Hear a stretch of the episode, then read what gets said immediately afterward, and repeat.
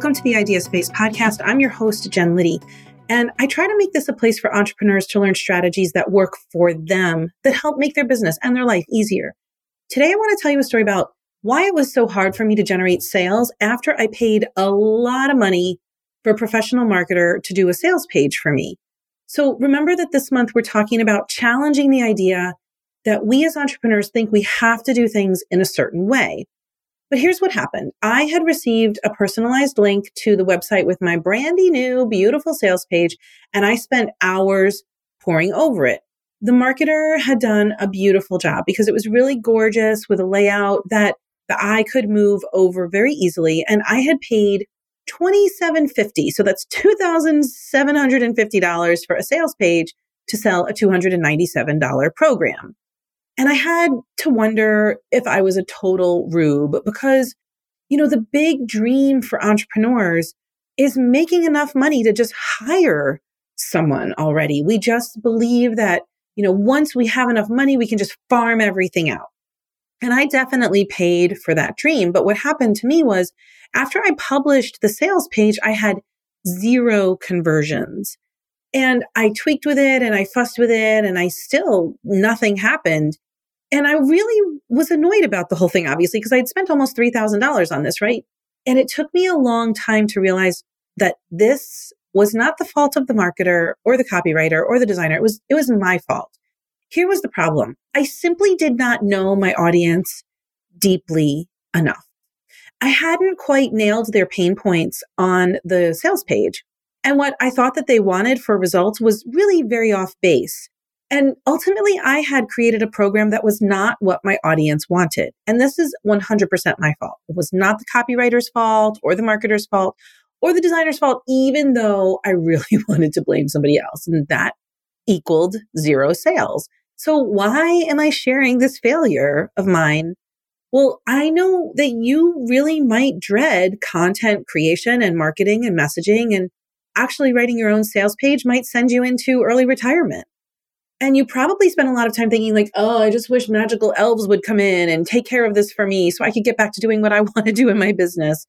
And you might be thinking like all the fancy entrepreneurs just hire this out. And this isn't this what you should be doing? And I want to tell you that yes, they do. And someday you will too, that you'll be able to hire the world's greatest team and live your four hour a week work week on the beach. But before then, even if you had the cash money to hire a $5,000 copywriter for the day. But before then, even if you have the cash money to hire a $5,000 copywriter for the day, please, please, please, please, please know exactly who you're speaking to and what they need to hear. Or else you're going to be unhappy with whatever that person that you hired comes back with to you because something will be off. And you're going to feel really confused about why you dislike it because it is going to look and sound so great, but then it'll really start to bother you with more vehemency. I kind of, it reminds me of those times when, you know, like you get in the car and you're ready to go someplace. And between here and that place that you're going, a chin hair pops up on your face. Does that ever happen to you? And you're like, how did this thing get here?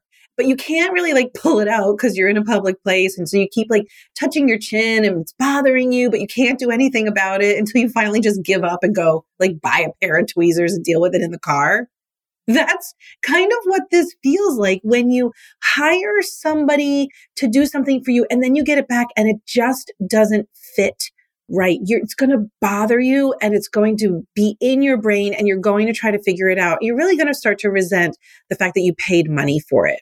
So I want you to basically always have your tweezers in your purse because that's what knowing your audience does for you.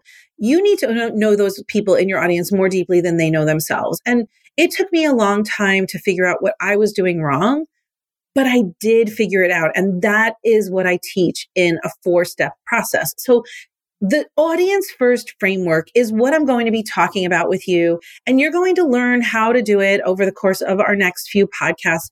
But really, the very first part of the audience first framework, the first step is to know your audience. Audience attraction is the number one thing that you need to focus on. This is the biggest mistake I see people making before they hire somebody. They assume they know their audience or they think they are their audience. Even people who've been in business for years are using the wrong language to connect with their audience. And it's maddening. You know your craft so well. You're such an expert, but you're still not able to connect in your content. And if you don't have connection, you don't have sales. And that's what I struggled with with my very expensive sales page that went nowhere. So if you change one thing in your business, focus first on audience attraction and stop assuming that you know what your audience is thinking and stop assuming that you know what they need or want unless you have really dug in and asked them very specifically. So when you master understanding them, attracting them with your content is so much easier. And then selling is easier too, right? We want this to feel so much easier, almost just like breathing. And so I invite you inside the Content Creator Studio membership because I not only teach this framework, I show you how. You get trainings, you get support, you get feedback, you get a community too. And it's at a $37 a month price point. So it's at a pretty amazing price point.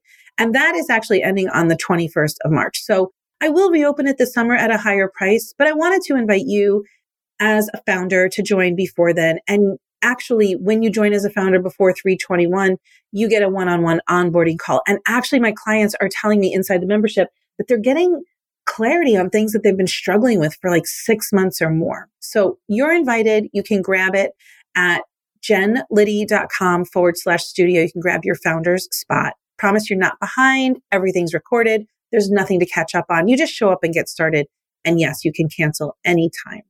So I wonder if you can really say with 100% certainty that you know what your audience is struggling with and be able to speak it back to them in their words and if you can create a sales page for yourself before you hire somebody else, that's for anything, like whatever you're doing before you hire somebody to do it for you, make sure you know the messaging at a very deep level. I hope this is helpful for you. If you can remember that your audience comes first, everything in your content creation will be a lot easier. So I still invite you to come in to jenliddy.com forward slash studio, and I will see you next week on the podcast. Bye.